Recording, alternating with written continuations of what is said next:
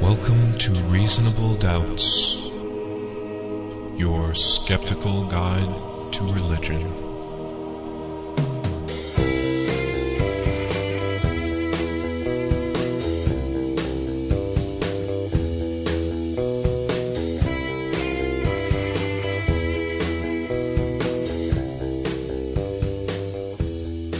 Welcome to Reasonable Doubts, the radio show and podcast for those who won't just take things on faith. Coming to you from Grand Rapids, Michigan, where you either get busy living or get busy dying.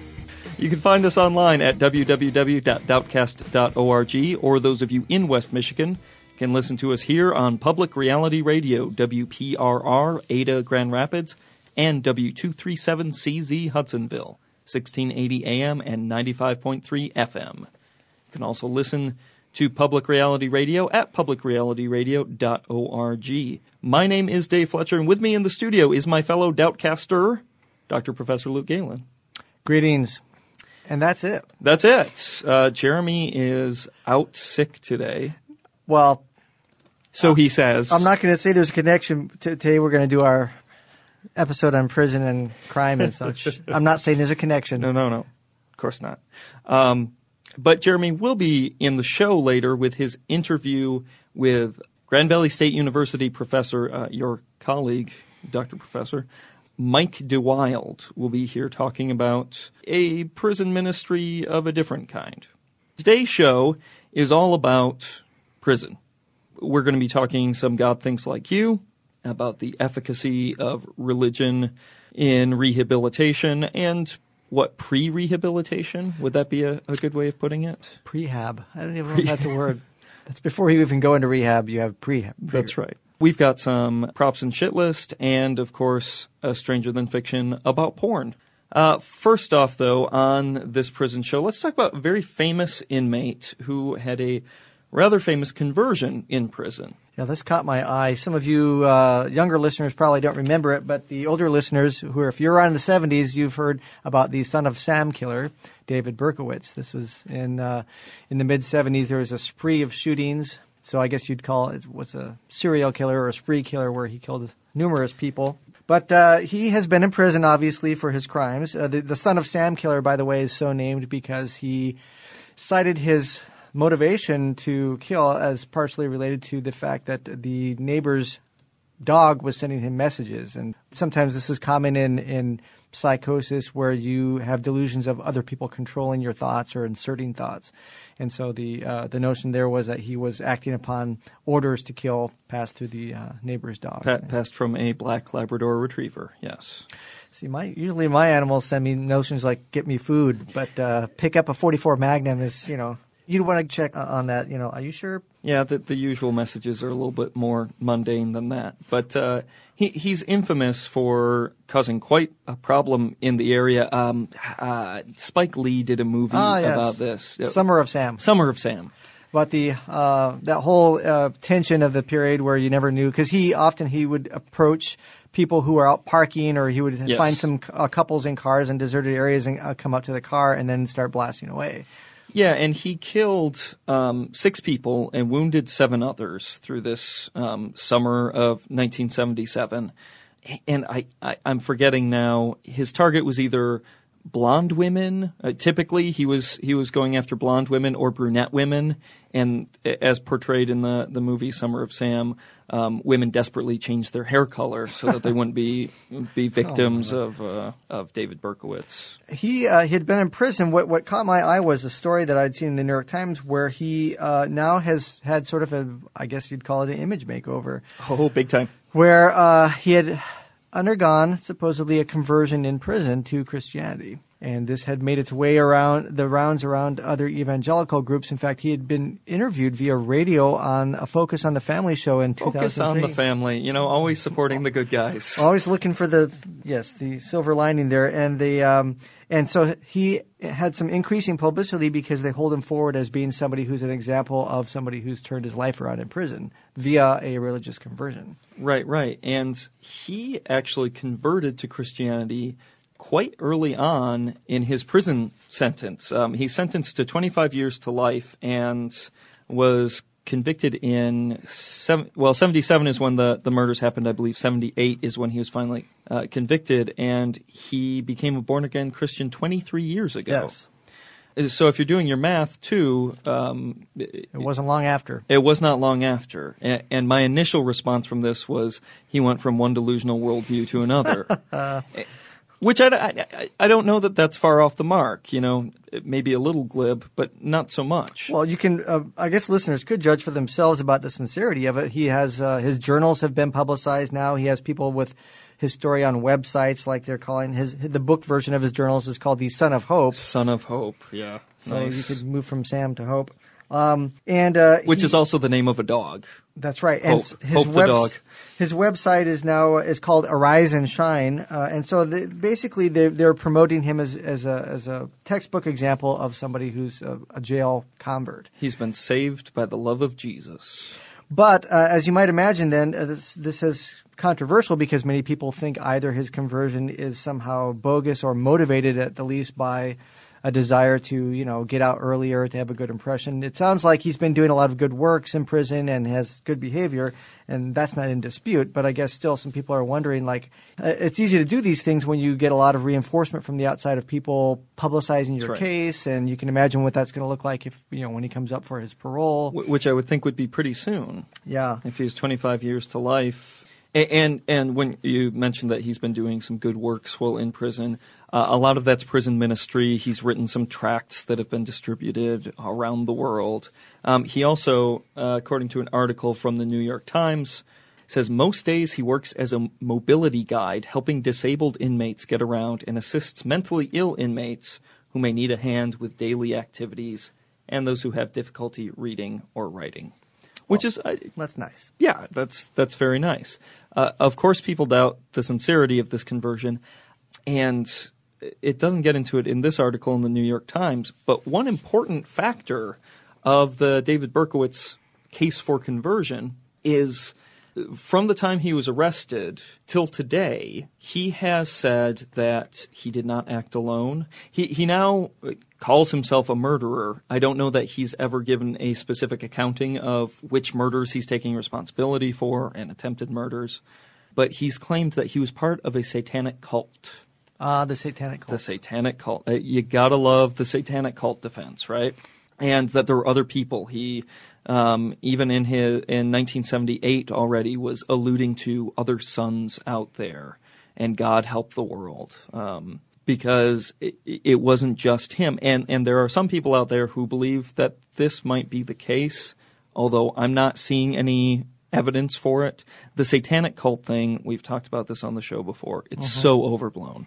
Yeah, that was big in the uh, in the 80s and uh, Late 70s, and early 80s, into the yeah. mid 90s with Yeah. all the uh, daycare abuse things in California. They had a string of of cult or cult rings where a lot of people were incarcerated because they Right. uh, essentially it was a modern witch hunt.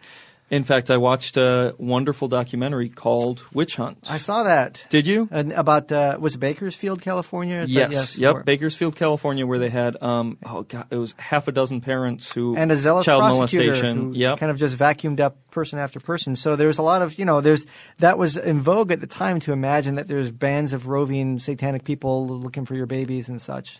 Right, and, and at some point on the show, because I don't think we've ever really done this, uh, we'll have to talk maybe to a real Satanist and talk about the Church of Satan because they're they're not- you can not. look through your Rolodex. And, yeah, yeah. They don't worship Satan. A- a- anyway, uh, oh, getting uh, uh, off the track here a little bit, but uh, he has he's claimed that he you know got wrapped up in this satanic cult and that other people were involved. But to this day, he will not say who those other people were. He's saying for for the safety of his own family. Either he was fully responsible for these murders, which seems to be the case, and he's not still not acknowledging that. He's still not taking responsibility for what he did. Or there really is this other group of people who were involved in one way or another that he's still not willing to go to the authorities and say these are the I hope that that issue comes up when he does have his parole hearing. Then about his. Yeah. They usually assess the person's respon taking responsibility for their crime. and Absolutely. remorsefulness and all that. So he can love the Jesus all he wants, but if he's not really taking responsibility for his crimes, is it really rehabilitation? Well, that brings up the broader issue of, of rehab, I think, in general. Of uh, as many listeners know, there are programs in in prisons now to reduce recidivism and and reform inmates, and so a lot of people are looking for that magic bullet. And no surprise, many people turn to religious content to do that. And uh, you know, this the Son of Sam case is certainly not isolated in that people assume that there's some sort of you know connection between people finding God in prison and their ability to turn their lives around. And so a number of groups are pushing for more religion in prison. And there have been a number of court cases about this because here in the U.S. we have a little thing that we like to call the separation of church and state. That's not in the Constitution. No, it's in the Bill of Rights. Um, not the phrase, but the sentiment. For example, Americans United for the Separation of Church and State, great organization. We kind of love them. Uh, Americans United filed suit in Southern District of Iowa challenging the InnerChange Freedom Initiative. We'll be talking about them a lot today. Isn't that from Chuck Colson? The, Chuck- former, the former Watergate guy is, Yeah. uh, is now a Yeah. prison reformer. Which is, which is, uh, He an- should know. Yeah, right, right. Um, it's a publicly supported, which is always a problem. Anytime you have these religious, faith-based groups that are paid for by public funding, it's a pervasively religious program in Iowa's Newton Correctional Facility. That means God is present in multiple stages and locations. That's right. Uh, inmates who participate in IFI, the InnerChange Freedom Initiative, uh, were housed in a separate prison unit where they were immersed in a 24 hour per day Christ centered Bible based programming. I'm sure it was separate but equal to the other facilities, Yeah, of course it was. or not. And this is part of a broader movement which continues on to have faith segregated prisons. Just uh, very recently, we have um, coming from May of this year uh, in Oklahoma, they're making uh, movements towards building an all Christian prison That's the next step.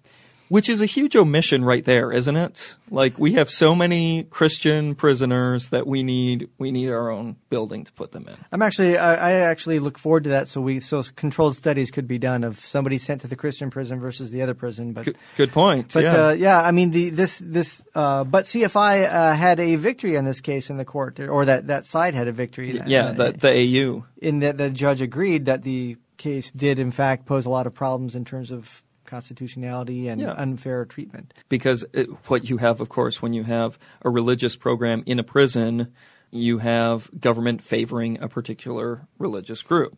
Sure, and then the other uh, issue with that was that they had some statistics purported uh, purportedly showing that their program was better in terms of producing lower recidivism rates than people in I guess you'd call it the control group, the people who weren't in the program. But Yeah, this is this is really fantastic. This was an article from Slate.com. Kind of blew me away actually with with just how uh, slippery they were with their data from from these studies. if somebody would, wasn't expecting it, a layperson just looking at that data would be very impressed by the statistics. Absolutely, and, and in fact. Uh, speaking of lay people, George W. Bush himself invited Chuck Colson to the White House for a, a photo op. Or back to the White House Back to the from his Nixon days. Good point. Um, which uh, that's such a layered photo. I would love to um, just dissect all of the different connotations. That Well, I'm not a crook. Chuck Colson shaking hands with George W. Bush, but he was invited to the White House to uh, essentially celebrate the success of this program because they had of their graduates in this program, and it started out with 177, I want to say, inmates, and they had a much lower rearrest rate than the control group. So that's that's impressive, right? There you go. What else do you need to know? Well, you kind of need to know how they came up with those numbers, right? Apparently, the White House didn't care. The White House just uh, looked at their press release and went, "Oh, okay, that's good."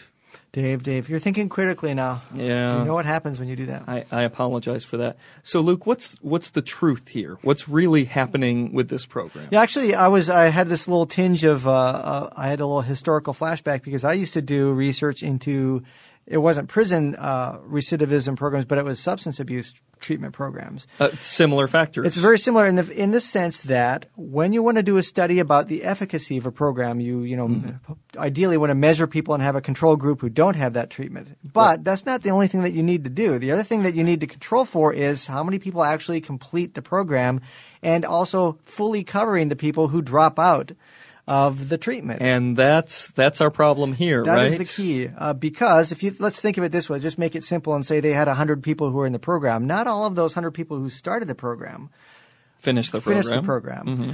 Let's say it's two years later. I measure and see how many people have been rearrested. If I only measure the people who completed, you want to know what percentage of the original group stuck it out the whole time that you're measuring. Right. And of course, what does it mean to complete it? The one of the criteria in this case was were they lined up with a job when yes. they left prison? And of course, we know from statistics that if you get a job, if you have some kind of stability outside of prison, you are less likely, regardless of whether or not you've been through a prison ministry, to be rearrested. Yeah, not only because it causes you to have to be somewhere every day and, yeah. and you're earning money, but also probably it's a marker for some underlying stability thing that was there even beforehand. Absolutely. If you hold down a job, that means that you're somewhat, you know, you have a little bit more together than if you don't.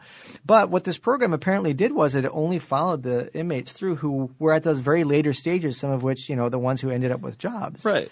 And so when they went back and looked at the people who didn't finish the program there, they were, not surprisingly, worse off than the people who did. Yes, they were. But not counted as being program members. Right, because they didn't complete the program. Now, you know, and it might not seem fair at first to say, well, they didn't complete the whole program, so they shouldn't be counted as a failure. In fact, that's what the people who were touting this program said, and right. that is that, hey, you can't ding us if they didn't you know, go the whole time. And but, that might be a compelling argument for a lot of people. Sure, but part of a program's success is its ability to retain, retain people. Yeah.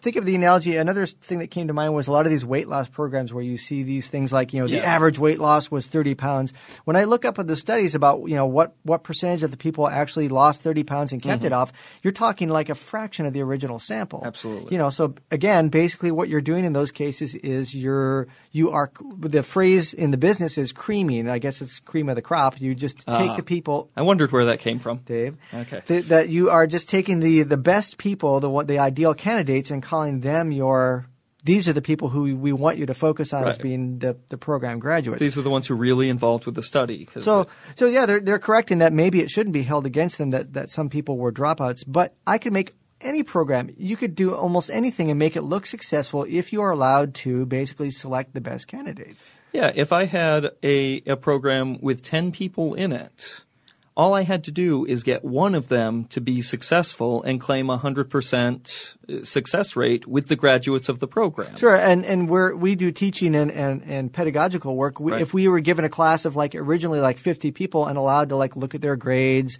maybe give them a few sample assignments and just select like maybe 20 people out of that, I could produce a class of geniuses because yeah, I would sure. say, you know, I would say these are the best candidates for that. It doesn't mean that I'm a good teacher, that I'm doing something especially brilliant. Right. It means that, you know, I just made the the job a lot uh, easier after selecting those people. Yeah, and, and I don't want to suggest it's not showing in the study that this program was the contributing factor that made people more likely to get. We don't know. We, We, don't we know don't know. way. We don't know. But what we can see is that it didn't make them less likely to Sure. be arrested. In fact, they were more likely to be arrested not necessarily as a result of the program, but just and maybe people who dropped out of the program were people who couldn't stick with things and and you know would have a more difficult time getting a job and Yeah, that's what we see often uh, in things like substance abuse research. When you see that like you know AA works really well, well, you see these and they point to these members that have been there for 20 years and they have Yeah. their little chips. Well, those are the people who made it through uh, the arduous process of sobriety. The other people who didn't, they're not there. Right, And so you know, like a uh, after one year, I think only like maybe a quarter of AA people are the ones that are still you know are still coming back. The rest of them are lost. So yeah, I mean maybe there is something to the content of uh, of the program, but you don't get to do that in the business of program evaluation. You don't get to just cherry pick statistics like yeah, that. absolutely. And, and clearly, from this study, religious education does not equal rehabilitation. Sure, and and I think that that uh, that's some data that people might not want to see. Uh, you know, because there is this tendency then to assume that, uh, like with this program here with the Chuck Colson Ministries, that that that a dose of religion is what the prisoners need. And, and it's disturbing how important a factor I think this uh, supposed uh, rehabilitation by way of religious conversion is for parole hearings in, in, a lot of prisons. As we know, the thing to, to, say to your parole hearing is is to get your best Morgan Freeman voice and That's say, right. I don't even know what that word means. I used to think I did. Well, this brings up though a broader issue of there seems to be okay. We've established that there seems to be in the, in the mind of many policymakers, at least, if not also the general public, that doses of religion are good for people once they've committed a crime and to Mm-hmm. turn their lives around. I think this gets me uh, thinking though about that sort of morality religion stereotype at an even earlier stage, and that is when somebody's being uh, judged and sentenced as being a criminal. Does does religion play a role at that point? Well, that's an intriguing question for this week's episode of God Thinks Like You.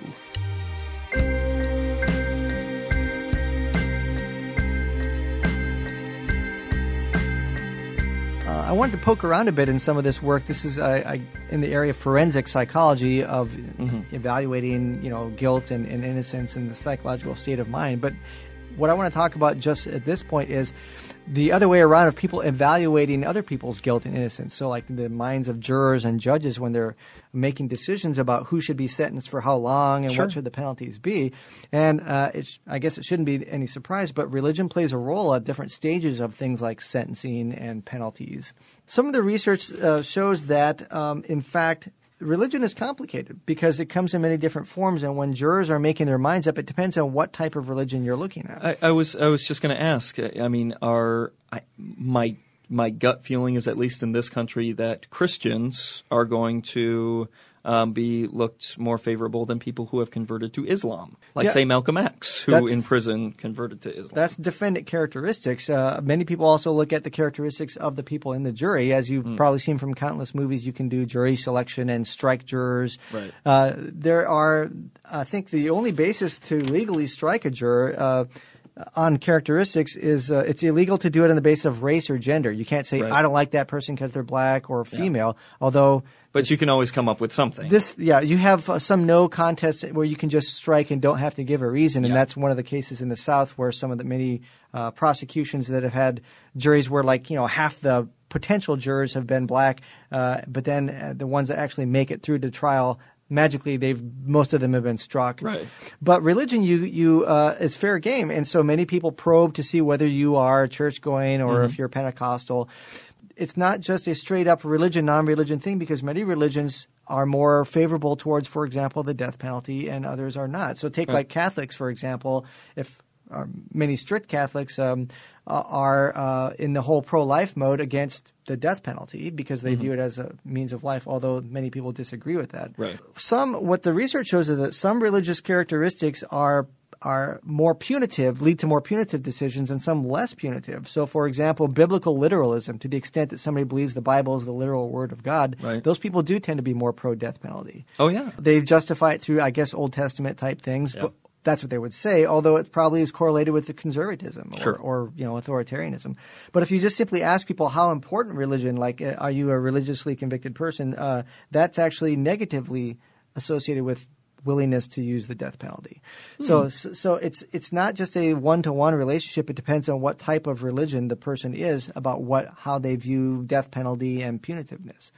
The thing that's more, I guess, that, that makes me more angry though is that um, is that religion is often used by, let's say, the defense uh, to um, to make a case for their defendant, uh, where they've, like we just talked about in the Son of Sam case. It's a character witness. Yeah, so you could say this person is a good church-going member of society so that they don't get as harsh of a sentence. It turns out if the defense attorney uses the fact that the person is religious and just a generic or they've always been religious, they're church-going, that can actually backfire on a defendant. Really. In the in the sense that that Christian jury, uh, the, a study had showed that Christian um, mock jurors were actually more negatively inclined towards the the argument that this person ha- is a consistent Is Christian. and has been a Christian, but Yeah. those that convert, But conversion is a different thing. I guess the Ah, easy rule uh-huh. of thumb is that if, if you're taking notes out there, if you plan on standing in front of a jury, Right. you know, let them know that you're an atheist, but that you did convert, because a conversion leads leads to lower sentences. Even a conversion to atheism.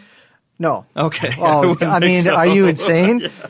No, a conversion to Christianity. So Ah, yes. the the rationale though for why somebody who is presented by their lawyer as being always having been a Christian or just a good church going Christian in general is this is in psychology we call this the black sheep effect. Mm. And that is that we tend to ding our in group members who screw up Right. even more than out group members. That is, if I'm a Christian and I see that this person had convicted or had committed a crime Yeah. and was trying to argue, but I'm a good Christian, I'm going to say you're making You our make the rest of us look bad. Yeah, like so, those pedophile priests and everyone else. so they come actually they come down harder on their own group members because of this. I don't want to be guilt by association with you. Right. But the conversion thing is a different story. Uh, and there's actually they, this has been done in a controlled study where they present mock jurors information. This is the researcher here is Monica Miller, by the way, and she what she had done is is presented information that the defendant had undergone a conversion since the crime. And in fact, this did mitigate the sentence from. Hmm. I think they changed the more people changed from death penalty to life in prison. So it wasn't Oh. as if they said go walk Go on the free. streets. Right. But simply letting, giving information that this person had somehow found the light of Jesus led to them having more lenient sentences. And I have to say, as someone who's very anti-death penalty, that's not necessarily a bad thing. Like if they change their mind from death penalty to life imprisonment, I, well, okay, that's a step in the right direction. No, what what irritates me about this is is that using that as a proxy of somebody's Right. change. I mean, can can can you imagine a situation in which the defense attorney says, "Well, since being in prison, my, or uh, since you know committing the crime." My client has been studying a lot of philosophy and ethics and has really become a uh, stoic or cynic in the mode Mm-hmm. Right. of Socrates. And you know that person would it wouldn't make a difference at No. all. In fact, it might even work against them. Yeah, absolutely. But all they have to do is say the magic words Christian conversion and Yeah. has found the light, and then you then the gates of leniency are opened. I mean, Do you, do you have statistics on other religious groups, like people who convert to Mormonism or to Islam or Hinduism? I mean, a lot Well- of Hindu conversions in prison? Probably not. no, probably. Well, yeah, they. I, I think that's that, that's the next question, and that I don't think the short answer is no. We don't really know enough about that because some of those it's very hard to get a controlled study of having a, a, Right. defendant who has a different religion. I mean, there's it's. I think in prison uh, among African Americans, there's a lot of uh, popularity about like Nation of Islam type Right, things. Like yeah. you might remember, like Mike Tyson when he was in prison That's right. converted to that. I don't know of any data that shows that with a Christian juror whether that would make a difference positively Mm-hmm. because hey they're becoming more religious in general, or negatively as in it's not my religion. I don't know the answer Yeah, because it's Islam and those those dirty Muslims. But uh, but to a, I- I'm wondering too if you have a Muslim jury member, how they react to a Christian conversion. I, suppose it depends on the flavor of Islam and, and everything else. Something uh, uh, in me from other types of research wants to say that it might be sort of a gradation thing where, well, it might not be my religion, but if it's a religion, At least it's a I'll gi- religion. I'll give. Yeah, there is some evidence with things like, um, like we talked before about my research on terror management theory. Yes. uh, where uh, being presented with another worldview, let's say if you're a Christian, uh, a non-religious worldview causes your defenses to go up because it's threatening to yours. There's there's a study recently that was done where the Christian subjects of the experiment actually gave more of a pass to a Muslim suicide bomber who referred to religion as their motivating factor in their essay that they wrote. Like there was a statement, supposedly Right. a statement that the person had made of committing these acts for Allah. The subjects who are Christian actually approved of this person relatively more because they said that their motivation was religious. As opposed to a political or right. wow. So that that might not generalize to all areas there, but there's something that that uh, uh, that says it's not just simply you're not my religion, therefore you're going to go to hell and I don't like you. Yeah. It might be a case where you know any type of religion is preferred over any type of non-religion. Which just tells us once again that we're host. Well, the uh, you know this case was made before with things like let's say reproductive rights. I just read a book not long ago by um, Michelle Goldberg. I think she wrote um, the uh, it was called the means of reproduction, where she sees a trend now where fundamentalists are. cr- It used to be that, that you would know somebody's political views and their how they would vote on issues just by their whether they're Protestant, Catholic, Jewish, Sure. non or you know Muslim. But her argument is is that um, is that in regards to reproductive rights, fundamentalists in our country are actually making common cause with fundamentalists in other Muslim nations. With other fundamentalists. If you look at uh, voting records on things like population control and like uh, we talked before about like the uh, HIV efforts with Right. Africa with condoms versus abstinence, that actually um, when Americans and Nor- Europeans try to say we need to send condoms, we need to do sex ed, Yeah. we need to protect uh, you know women's rights, that those things get voted down, and uh, by Muslim nations and making cause with American conservatives. Ah, They hate the whole uppity women's rights movements equally, even though they come from totally different religions. What matters is that they're religiously conservative. It doesn't matter which religion they are. right. So I think we need we need more information exactly how religion works in regards to things like um, uh, recidivism, and, and we don't know enough about exactly what works. So some of these things, just assuming that any type of religion is good for inmates and it's going to make them turn their lives around, is pretty simplistic, and Yeah. and, And, the pre- data doesn't bear it out. the data doesn't bear it out. Well, we're going to move on now to our interview with Michael DeWilde. Uh, Michael DeWilde is an associate professor of philosophy in the College of Liberal Arts and Sciences and associate director of the Business Ethics Center at the Seidman College of Business at Grand Valley State University. At GVSU, he teaches Eastern philosophy, Buddhism, ethics, ethics in personal life, and the Working Class Seminar, uh, which received the 2002 National Award for Excellence in Philosophy Programs.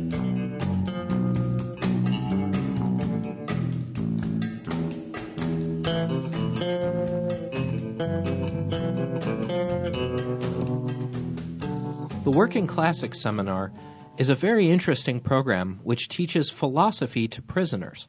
But before we get into some of the specific details of this program, what gave you the inspiration to start it in the first place? There's an author, um, editor, historian in New York City, a guy named Earl Shorris, who um, developed a course in conjunction with Bard College that he called the Clemente Course in the Humanities. Um, wrote a piece in a 1994 Harper's Magazine uh, that I saw, handed out to some of my better students. And the gist of the program was whatever else, uh, poor people, people who are incarcerated, uh, folks who you know, in one way or the other have been marginalized. Whatever else they might need, uh, welfare assistance, job training, all the usual suspects. Shorris's contention was that they needed access to the humanities, what he called the, the tools of reflection. If they were ever going to get, uh, you know, a seat at the table, they needed to know at least something about the values of the culture that they that they lived in. And uh, part of his point was to to help people not only come to know their own interests, but uh, then really help them articulate those interests. Uh, he was looking to create a, a, a leveler playing field. One of the first people he talked to about it was a woman in a, a maximum security prison upstate New York, and her phrase for it was the moral life of downtown. That folks, again, who for one reason or another had been outside of the, the mainstream, needed to be able to feel feel like they could play, to navigate bureaucracies, to understand what it was that they were looking at in all the cultural artifacts and signifiers of, of contemporary life. So he started this program uh, with folks who were at homeless shelters, who were coming out of addiction um, centers, Mm-hmm. whatever it might be. And it was a struggle. He documented that in the 94 article. We saw it. Uh, I have a kind of a love-hate relationship with academia, even though I'm certainly, certainly part of it. Uh, I also have a background, though, as a, as a labor organizer, and I just doing my work inside the four walls of, of a classroom has never been as satisfying to me as I'd like. So we thought, well, you know, this is a great idea to test some of what we're up to at, at Right. Grand Valley. Um, Step and- out of the ivory tower for right, once. Right. And so these five students helped me uh, organize it, and uh, we originally started in the Heartside district. The idea was that they would teach classes and the things that they had some expertise in, or at least had some passion for, to people in the Heartside district. Then one of the, the students who was uh, one of the founders of it uh, had a friend who was incarcerated at the Muskegon Correctional Facility. He sent, he sent me a letter saying, "Boy, this is the kind of stuff we need up here," because in the early '90s, Michigan, like most states, gutted all their college programs for uh, for prisoners. I met with the warden. To my great surprise, uh, we were up there in about three, four weeks, starting classes. They thought they told me later after we'd been there for a while that uh, you know they thought we'd last about six months, and that the inmates wouldn't like it, and we'd get tired of it. And we were there for 12 years. Wow. So I'm I'm trying to imagine in, in my mind what, what it's like walking into a prison as a philosophy professor, sitting down with prisoners and I mean what do you do? Do you open up Plato? Do you just jump right into the classics and, and how do how do the prisoners on the first day of class how do they receive this? Yeah, the, material. the first night was um, pretty unforgettable to me. It was an explanation of the program, a, a kind of recruitment. There were about 18 guys stuffed in this little room, and, and ironically enough, it was the psychotherapy room, group, you know, is a brick room. Uh, and the Muskegon Correctional Facility is not all that intimidating. It's a medium level uh, place. It was, uh, in fact, it was designed during one of those rare rehabilitation kicks, and uh, it's kind of designed as a college campus, except with a hell of a lot of barbed wire. Um, so it, it's not uh, that awful to walk into. It's pretty awful once you get to see what actually goes on there and the way folks are treated. Um, but anyway, we're stuffed in this room, and I'm I'm talking about the program. I asked them to introduce themselves, and one of the guys stood up and said, he said, well, he said, you know, somewhere along the line, he said, I, I think I lost my humanity. That's how I ended up here. He said, I heard this was a course in the humanities. I'm here to get my humanity back. I thought to myself, you know, we better be, we better be pretty good at what we're doing here because they're, they're, they were ready to go. They were taking it seriously right off the bat. Though, for some reason, I decided to, uh, to go ahead and challenge them, play devil's advocate and, you know, what, um, why should you know you know most people don't think you deserve this sort of thing. You shouldn't get this sort of thing. I mean why why should we be here doing this? And that engendered a conversation all by itself. And the upshot of that was you know 95% of the folks are getting out. Who are in mm-hmm. prison they're they are coming back. Um, they are going to be our neighbors coworkers et cetera. All those cliches are true um, and taking them seriously and taking some of their needs and aspirations seriously makes sense. So yeah, we we did open up Plato, and in fact, uh, one of the early early texts we used was the symposium, and it was beautiful to see what they did. It was inspiring to see what they did with it. Uh, they often translated it into their own mm-hmm. language, coming out of their own experiences, and that was one, that was one of the larger points of the program. Is that you know we weren't going there just to educate them, and we were going to be educated ourselves. That's a whole. That's an institution. That's a, that's a you know cohort of people that most typical Grand Valley students uh, don't know anything about. Mm-hmm. Uh, and in the so we're there we are at Grand Valley talking about justice and equality and you know all the kind of political philosophy that you do there. Uh, this was a chance to to see what that looked like, in, mm-hmm. you know, and hear from them. And we we had a woman, young woman, in in good faith, you know, taught a, a class on the the Constitution. She was a pre-law student, and they all listened very very politely uh, when she went through her thing, and then they would. Uh, they would say that was very nice. Now let us tell you how it actually works. and then they would go through their cases, and they would go through, you know, and then there were people who were jail, you know, in there who were, who were jailhouse lawyers who knew the Fourth Amendment, for example, you know, better than any of us did certainly. Mm-hmm. So we learned a lot. yeah, I, I hadn't thought of that. Yeah, the real the real ex, real life experience that they're going to bring to things um, could probably be pretty eye opening for both parties. What do you say to people who, and I don't know if you've gotten this resistance before, but people who would say, you know, this this isn't practical. This is this is head in the clouds kind of stuff. If if you want to give these these guys a, a head start for re-entering society, you put them into some sort of sort of vocational training. You know, get get them to know a skill that that can help them find a job. Um, why why get into the classics? Why get into the philosophers? Yeah, it's it's ironic, you know, that most of the folks who ask that question have themselves a pretty good education, mm-hmm. you know, liberal arts or otherwise. Um, they they wouldn't want that for their children, right? You know, why don't you just give them janitorial training? And and at Muskegon anyway, they did have a pretty good uh, mechanics program for a while. And I'm not opposed to that. I don't know anybody would be opposed to that. You know, practical mm-hmm. skills obviously are, are critical.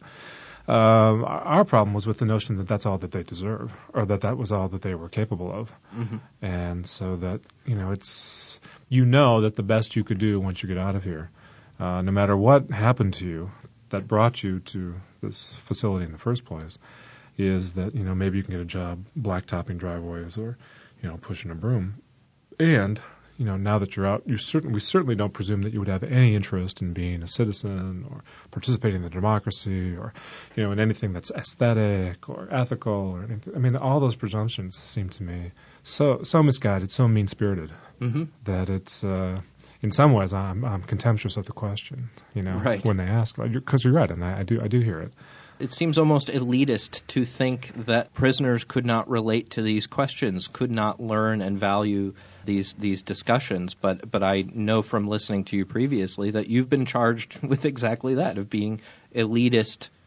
trying to force this knowledge on them. Right. Well, force is an interesting way. Like we're imposing education in some some fashion. First of all, it's voluntary, of course. Mm-hmm. That, that nobody needs to be there.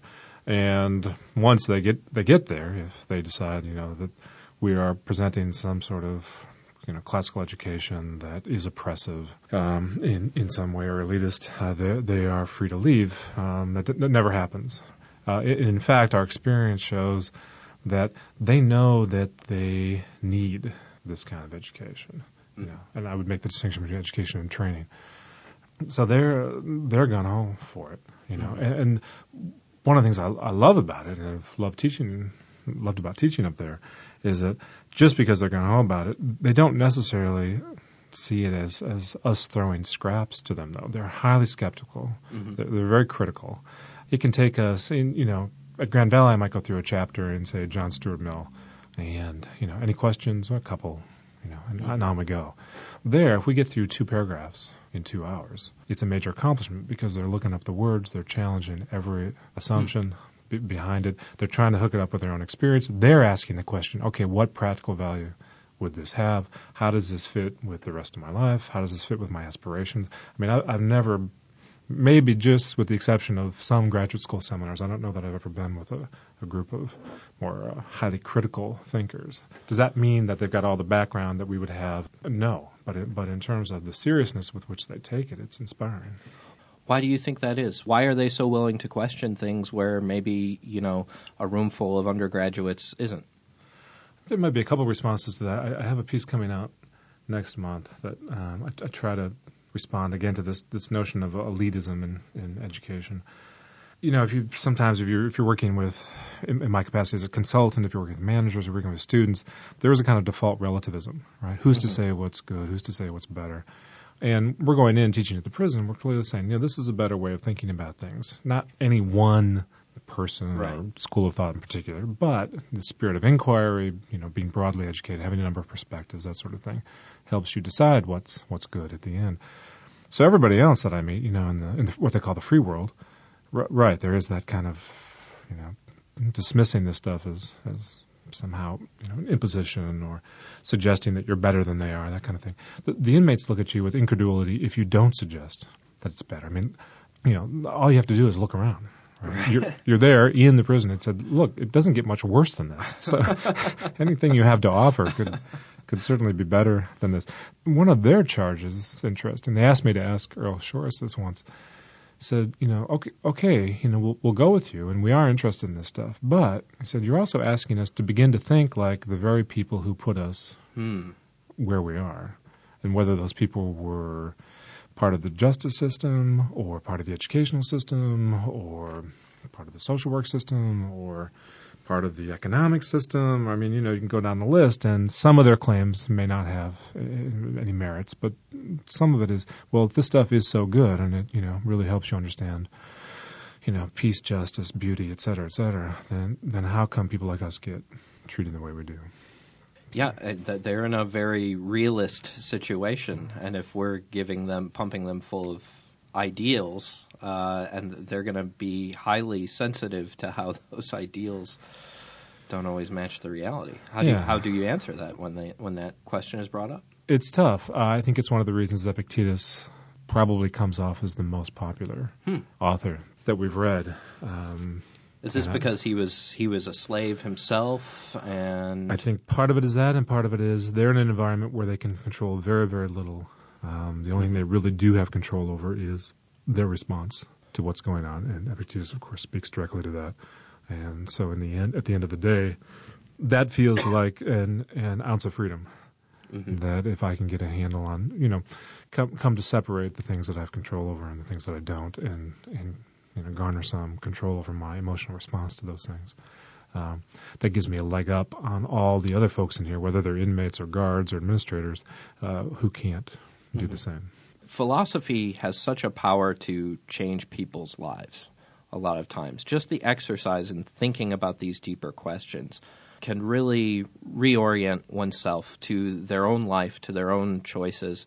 Can you share any instances of uh, personally in people's lives how you've seen this change them? I can start with one that's sort of amusing offhand, and one that's uh, I think a good deal more serious. Um, was a guy in the early on in the program, not philosophy proper, but uh, Shakespeare and and some of the, uh, especially some of the poetry.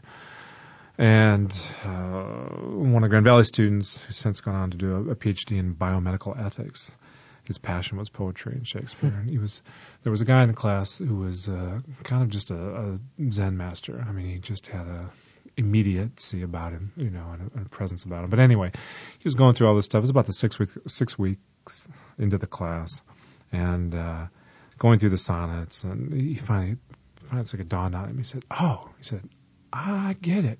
We're like, "Oh, great! You know, what do you get? What do you get? You know, I see what this is good for. So tell us, tell us what's good for." He said, Well, he said, I can send one of these sonnets to my wife and one of these sonnets to my mistress, my girlfriend.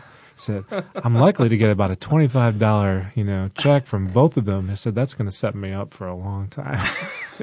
so that's not exactly what you were looking for, but it was, it was where we started. The, the dramatic other end of that is, um, a guy who was involved in the Kellogg program, um, named Mark Keith, who was, there were two natural leaders. He was one of them well educated guy already before he came into our program. Very, very smart guy. And he uh, really took to Epictetus, as we were talking about earlier. And we finished the program. I hadn't seen him in about a year or so, but and he was getting close to his out date. In fact, just a week before um, he was supposed to get out, for a whole bunch of reasons, political and otherwise, in prison, uh, some other group had contracted to take a hit out on him. They didn't want to kill him; they just wanted to hurt him and he was looking the other way, and a kid came up with a, a shank and put it right through uh, his right cheek and broke a tooth right right off. Okay, so he's spewing blood, and you know the kid's running off, and started to run after him, and of course was losing too much blood, so he went back to his his cell. And he said the way he tells the story, he's lying under his bunk because he doesn't want the police, the officers, to find him. They know they'll just take him to the hole to, or you know, ship him out for his own quote unquote protection. So he's trying to hide. In the meantime, he's he's talked to, to the people he knows in there. He's he's gotten himself a knife, and he's thinking about what he's how he's going to get the kid, what he's going to do. You know, and he, at this point, mm-hmm. he's so angry. You know, the fact that he's he's getting out in a week is not not on his mind. Only revenge. And as he's lying there under the bunk, uh, pretty soon uh, the art of living, uh, Epictetus starts wafting mm. through his head, and he's he's quoting chapter and verse mm. to himself gets up from under the bunk, stitches himself up with dental floss, you know, goes off. The police come and get him. They take him off to the infirmary. He goes into a state of kind of delirium because, of course, part for the course, the, they don't really do much for him. They say, "Do you know you've stitched, stitched yourself up well enough?" You know, oh he's of course gosh. lost a lot of blood at this point. And everything. But anyway, the the most dramatic part of that, and he's he tells the story much better than I do. But um, you know, in that transition line under his bunk from from the kind of rage that he was feeling to calmly meditating on the words of Epictetus. Um, uh, I think of that as having saved two lives. He's a big, strong hmm. guy. I mean, anybody taking him on to be an idiot or a fool. So he easily could have killed this this guy who attacked him, and which would have ruined his life as well again, because he would have been, mm-hmm. you know, sent up for a very long time. Uh, he's out. Uh, he checked checked his rage, put the knife away. They did move him to another facility. He's out. He's doing quite well. Excellent. Um, so that's the most dramatic. I mean, there are lots of others that I can think of. There's a guy in Chicago who uh, ran up against a similar situation. Some kids tried to mug him, and uh, instead of taking their heads off, which he also would have been capable of doing, sort of gave him a short lecture and you know what the purpose and, and point of an education in their lives might have been. And, you know, Shorris tells these kind of stories too, where you know people start instead of just you know doing self-defeating things, they start union drives, and they you know they go back to school and they just really rechannel, mm-hmm. refocus a lot of that that anger. Well, uh, that was another aspect that I'd, I'd forgotten to bring up is that you you teach the prisoners, you give them the opportunity uh, to be philanthropists themselves that was uh, one-time thing through the uh, Kellogg Foundation. We had a two hundred thousand dollar grant. Thirty thousand of that was designated for the prisoners. As far as we know, and I, I can't say this with certainty, as far as we know, it's the first time in U.S. prison history where prisoners were given that large an amount of money um, to engage in philanthropy. And so much of our work for about six to eight months after a number of, uh, of courses was a decision making mm-hmm. uh, research into who we would fund, why they would fund them, uh, what work they'd have to do to make sure the money got to them, how to ensure it would be successful, that sort of thing. And the idea was when when the Kellogg Foundation first came to me, they said, you know, a lot of these people have ended up here because they're not good decision makers. We know that they'll be going back out, especially in the black community. Um, we need strong male mentors, role models, etc. Could you? We like your program. Could you devise an aspect of it that help people really focus on their decision making skills? Mm-hmm. And they put their money where their mouth is, and uh, was, and uh, so that's what we we use the money for. That's great. And in the end, they got to choose where to distribute that money. Exactly. Right. Um, where did they choose? Uh, there were a number of sort of incremental steps, pilot programs in which they they gave thousand dollars to uh, boys and girls clubs. Um, mm-hmm. People had geographic interests depending on where they were, so it kind of broke down between Detroit, Grand Rapids, Flint, Saginaw, and Muskegon. Um, and uh, there were some folks who were, who were politically savvy, and we ended up giving about fifteen hundred dollars to uh, water funds, uh, clean water funds in Africa. There was a lot of interest in Africa.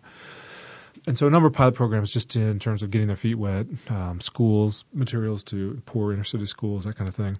And at the end of the day, the bulk of the money went to uh, building computer labs at um, five different centers in those five cities. Excellent.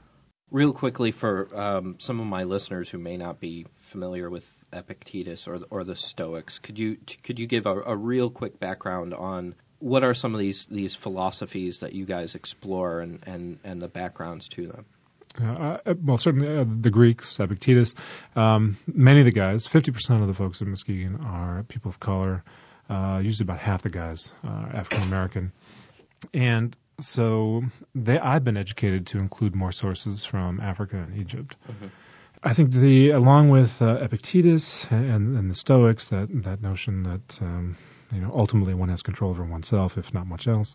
Um, and there's a certain kind of forbearance that that allows one to live a good life um, once one comes to to accept that. Along with that, the the other two other groups, maybe especially important, influential in their lives. One, um, literary folks, everybody from Toni Morrison to you know Richard Wright, um, mm-hmm um, panoply of, of Frederick Douglass and, and others, and then uh, the existentialists.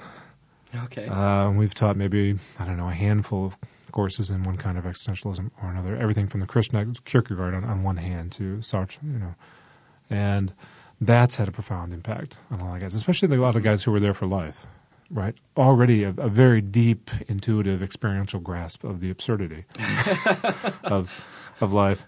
And then, so what do you what do you do with that? And I, I love what some of the guys have done, which is to use the materials that that we've that we brought in, some of the conversations we've had, um, to begin to mentor the guys, the, the lifers, mentoring people who will be back going back home and creating meaning for themselves by doing huh. that. That's interesting. I hadn't even thought of that, the, the mentoring process. Do you think the people who go through this program do they then become role models? Does this go out into the rest of the prison? Yeah, it's a good question. I asked that too. I've asked that of the administrators and of the, the guys in the prison. They have all responded enthusiastically and without qualification, yes. In fact, I even got a letter to that effect from one of the assistant wardens uh, in Muskegon once saying, you know, we, we, again, we never thought that this thing would last. And two, said we certainly didn't anticipate the effects it would have throughout hmm. the facility in that one, uh, the guys who've gone through the throughout the program themselves have become calmer individuals and, and more thoughtful and bring that to everything that they do in the prison.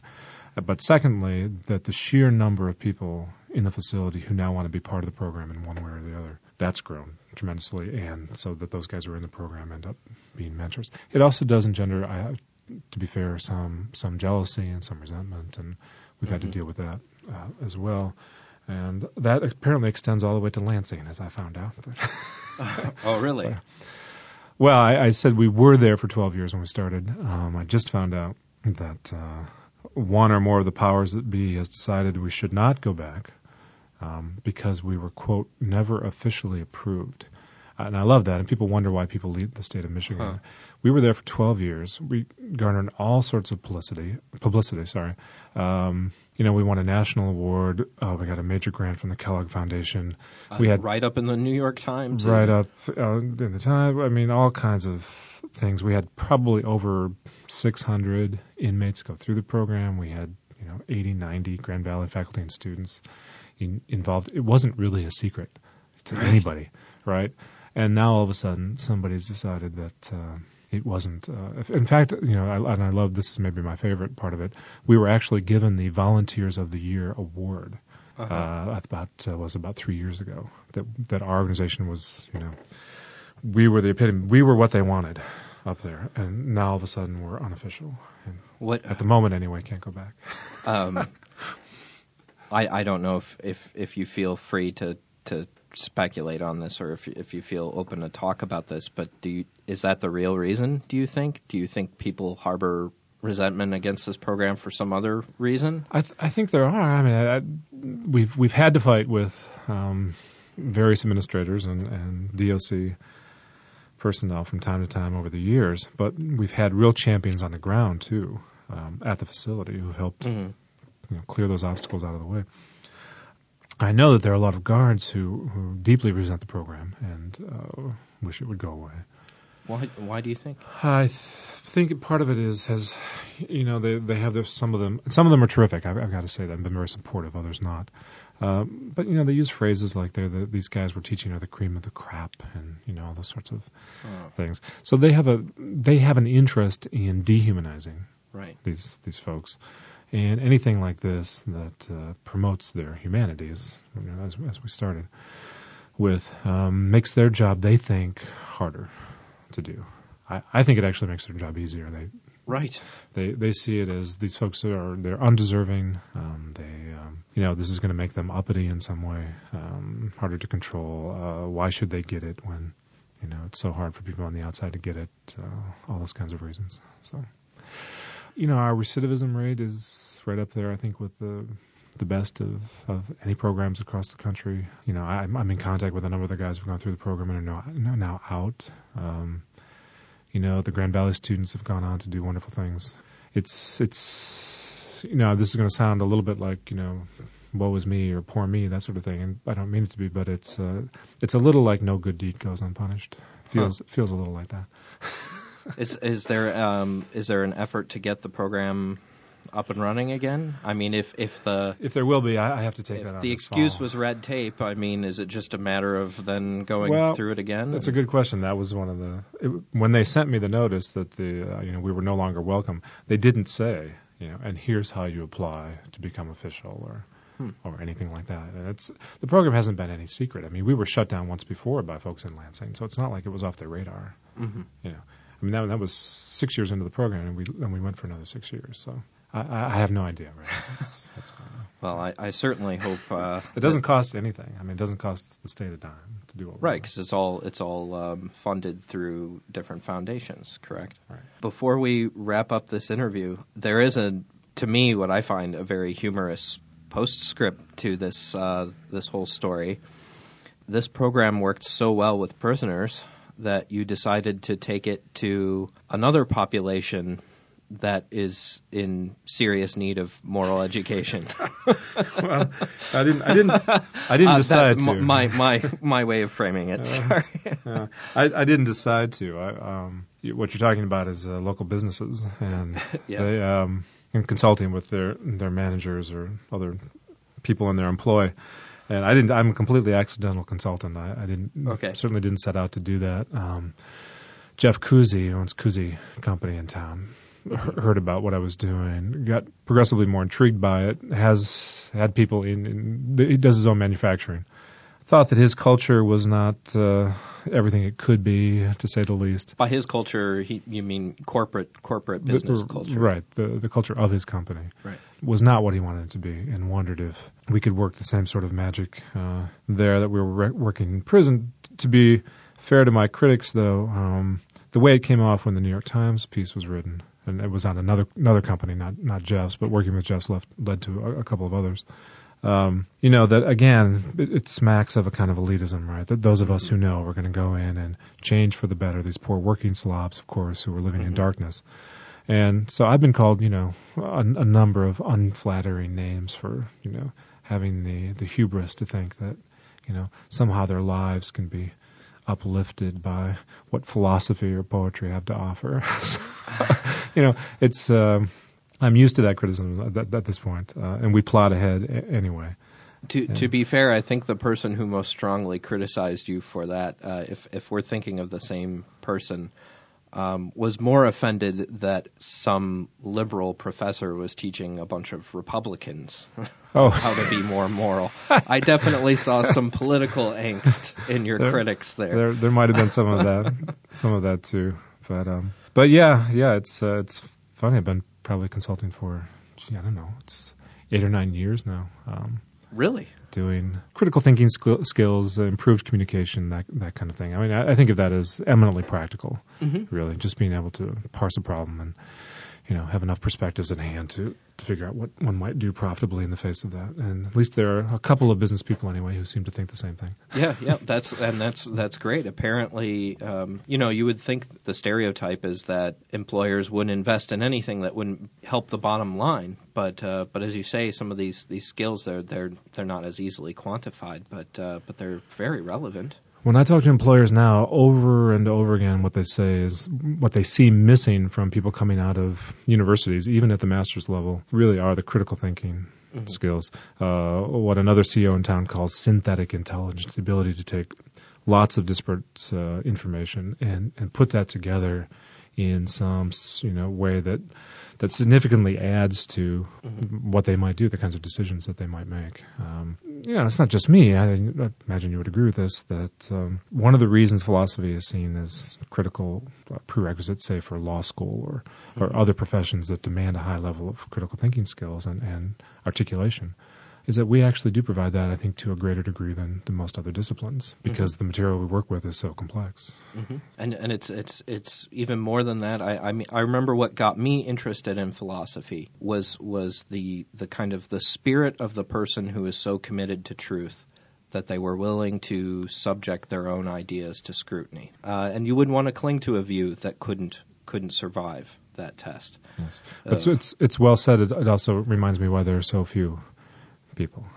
Because moral humility is in is in short supply, and, and I suppose it's it's it's demonstrates a lack of humility to suggest that one is humble. But I, I think the process you describe is certainly a humbling one.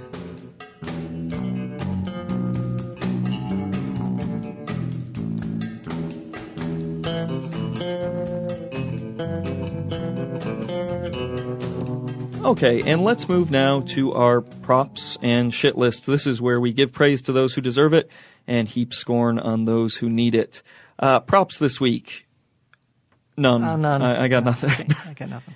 props are always so much harder to come up with. I know. All right, here's what I'll, I'll I'll just come up with this one on the fly. Just Uh, riffing it, Okay. You might uh, be um, familiar with the work of Harvey Pekar, Oh yeah, who just died this week. which is not a props. No, but I think that as a as a tribute to his life and what he did to, to promoting crankiness everywhere right. and and uh, his own sense of uh, of fidelity to his whatever you want to say about him, uh, Harvey Pekar had a sense of of values and he was true to his principles and uh, he stuck up for average people by portraying them in comic books. That's right. Or graphic novels if you want to be. Yeah, he has he has a wonder wonderful graphic novel. I think it's called Our Cancer Year. It's Yeah, that him, was- him that was one of his- cancer. yep, mhm. Um, American Splendor is Awesome. Uh, the the film with Paul Giamatti. And, oh my gosh, it's it's absolutely worth checking out. Harvey Pekar. It it, it really is a a, a a loss. So, to- but, but I guess just thinking of a props, it's good that he was around. absolutely. And uh, as well done, sir. Well played. Yeah.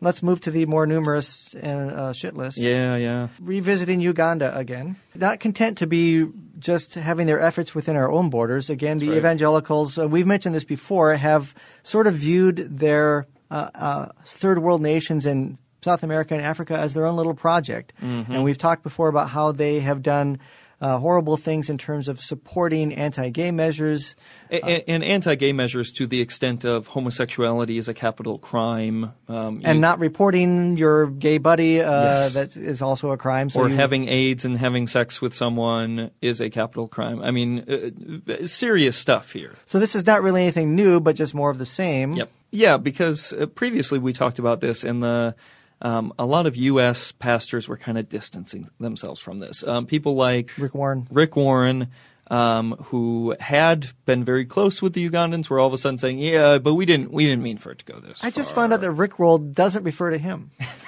you click on a thing and you're sent to the to the purpose-driven life. I thought that's what Rickrolling that, meant. uh, uh, that that would be more insidious.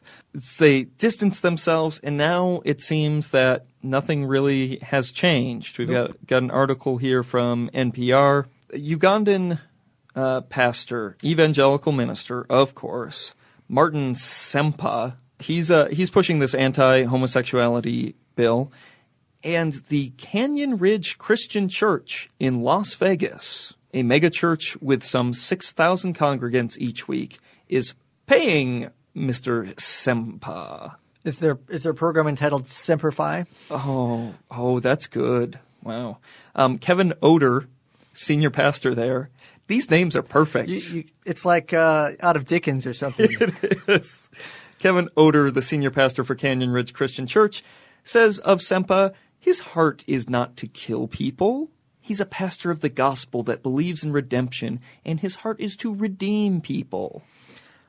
So by threatening to kill homosexuals, he's helping to redeem them from their awful lifestyle. In general, I think that the American churches are trying to slime out of this by saying that they don't support the more extreme things, but that they're No. trying to influence the person withdrawing entirely. They think that they can retain some positive influence by still funneling money uh. and trying to say, okay, don't talk about the killing of the right, gays. as we like to call it around here, a, a Chris Mooney approach. Oh boy, don't open that can. but uh, yeah, I mean, clearly, again, just imagine if the tables were turned and let's say a humanists or secular group had supported anybody around the world doing anything that had was connected in any, Any way with something negative bad. connotations, You could imagine yeah. that we would be held responsible for not only the positive things but the negative things as well, just like we are with eugenics and Nazis. Uh, and that you know, if you're giving money to people, uh, I'm sure that this minister could have an influence if he threatened to cut off the purse strings. Right, right. And and we have from again from this article on NPR, Odor says his church has a heart for homosexuals. He notes that Canyon Ridge participates every year in a march for people with AIDS. They actually march on the people with AIDS, I, I believe. Um, and for the past two years, the church opened its campus for HIV testing day.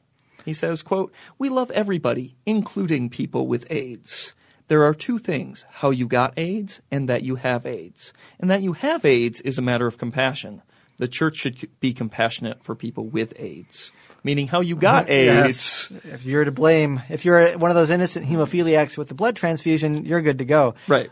But if you're one of those gays, no, I mean clearly, uh, you know, what's happening here is that uh, the broader picture is that a lot of Christians and conservatives in this country are frustrated by their inability to have any, you know, policy changes because of those cranky liberals and the and the humanists Mm-hmm. And seculars with their crazy church and state separation. So really, what they're doing is a proxy battle by operating in these other countries Yeah. that they can funnel money to third world nations. And Do they just feel good that homosexuals are being persecuted somewhere? I- like, maybe not here? doesn't have to be my backyard, but hey, at least the gays are. They are- might have their run of Disneyland, but the gays are going to be. They sh- should tread lightly in Ugandan, you know, territory. Uh, I, I, another example, I think, of American groups uh, inappropriately trying to to meddle in foreign affairs, having a negative effects. And this one is with tax-free status. There, uh, there was an article in the New York Times recently about the um, about the influence that American evangelicals are having in the Holy Land in Israel by funneling money to not only things like, you know, uh, in general social welfare, but specifically the money ends up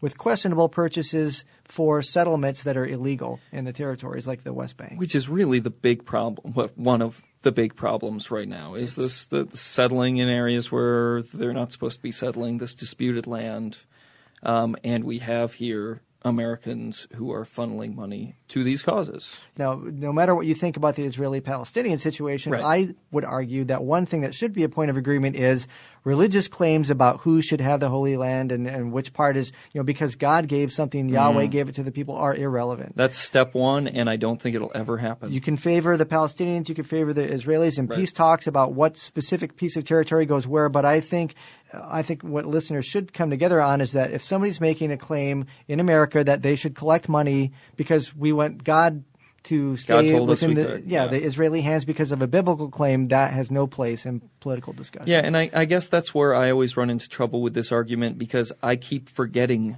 that. I keep looking at it logically and saying, okay, who actually should be here, as opposed to who did God say should be here? Yeah, well, that's but they raise money like we've talked before in the show about John Hagee, the pastor who Yep. got into trouble uh, a while back, and then there was the withdrawn endorsement of John McCain. Mm-hmm. But uh, again, the, what he uses as his rallying cry for his parishioners to send in money is that they, you know, that because God gave the land to Israel, they shouldn't retreat not one inch uh, in any land for peace swap.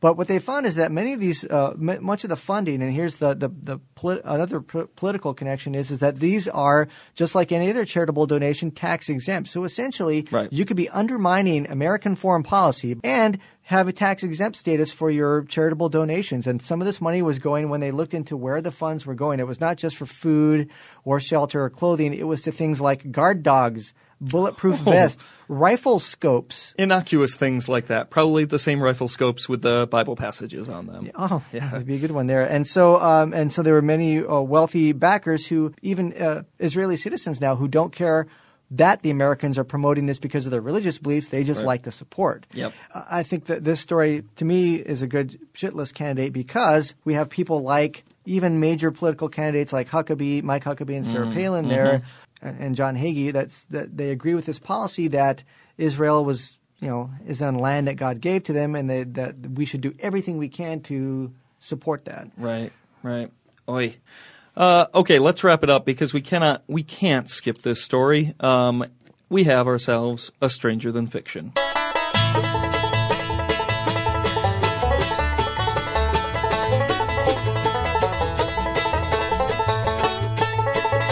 Pakistan number one in the world in pornographic internet searches. I mean, as if that weren't a good enough start, but uh, it gets better. Uh, here an article from the Courier. What kind of things do they search for, Dave? Well, that's that's the interesting thing. Of course, uh, Pakistan is a very strict Muslim country. And therefore pious, and uh, and I would assume that they would be interested in things on the internet like you know religious texts. Yeah, exactly. Yes, yes. How uh, how do I find East? You know, th- those sorts of questions. No, no, no. Uh, Pakistan ranks number one, and this is according to to Google. Uh, Pakistan has ranked number one in searches per person for horse sex, donkey sex, rape sex, child sex, dog sex since 2005. And um, and this is really this is the phrase that I just can't I can't get past. Country has also been number one in searches for camel sex, which gives new meaning to the term humping, I think. Oh boy. Yeah. You know there's something wrong with your life when you're you're searching for actual camel toe. Oh boy. You've been waiting all morning for that. I you know what? Credit to my wife for feeding me those actually. Thanks- thanks, was- Chris. Was yeah, so I could just the image to mind comes of like uh, that comes to my mind is uh, bored guys sitting around drinking coffee in the internet cafe, like you know just Google search and just you know typing in those terms that wouldn't be the thing that maybe would come to my mind or your mind, but uh, apparently that's the uh, free association Pakistani style. That's right. But it gets even better for those for a local connection. That is, uh, now, Dave, you would assume that the most uh, sex searches and, and pornography usage on the internet would be with the most uh, godless and, and licentious corners of the country, like uh, you know the cities, New Right. York, San Francisco. Yeah, yeah. But turns out, what uh, what is the highest pornographic uh, use in the United States? Well, let's see. Utah. No way. Yes, the Mormon capital of the world. Utah is uh, Utah loves porn. Well, I, you know, I'm always trying to formulate grand theories here, but I think that we've, if you put together the whole Pakistan and the Utah thing, I guess this sort of leads to the whole repression hypothesis. Y- you think, yeah, yeah. That the, the more you put the lid on in everyday life, and the, uh, that uh, it's, you know, when you're sitting home alone in your darkened room with the internet on, right. it's going to come out somewhere. You, you got to see a boob somewhere, you know. You know, thanks Utah and the Mormon Church for telling California what to do in Proposition 8 with the Yeah. moral gaze. And oh, I'm sorry, you go back to your Yeah. internet pornography searchers now. Yeah, the hypocrisy just never stops, does it?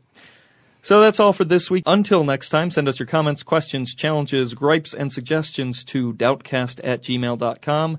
Check out our website at www.doubtcast.org. New topic: Should Jeremy come back on the show? Vote yes. No. Uh, find us and friend us on Facebook.com slash Doubtcast. Follow us on Twitter.com slash Doubtcast. Uh, we have a store, Zazzle.com slash Doubtcast. Buy some nifty shirts. including the Dr. Professor Luke Galen version shirt. Yeah, absolutely. Show your support. Uh, if you like the show, write us a review on iTunes, or best of all, share the show with a friend. Thanks for listening. We'll be back next time with more Reasonable Doubts, your skeptical guide to religion.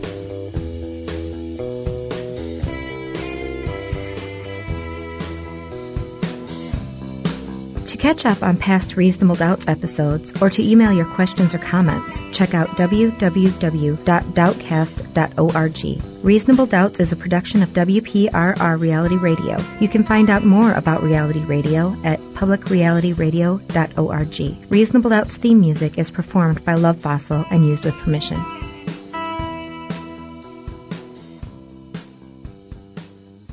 Well, that was too bad.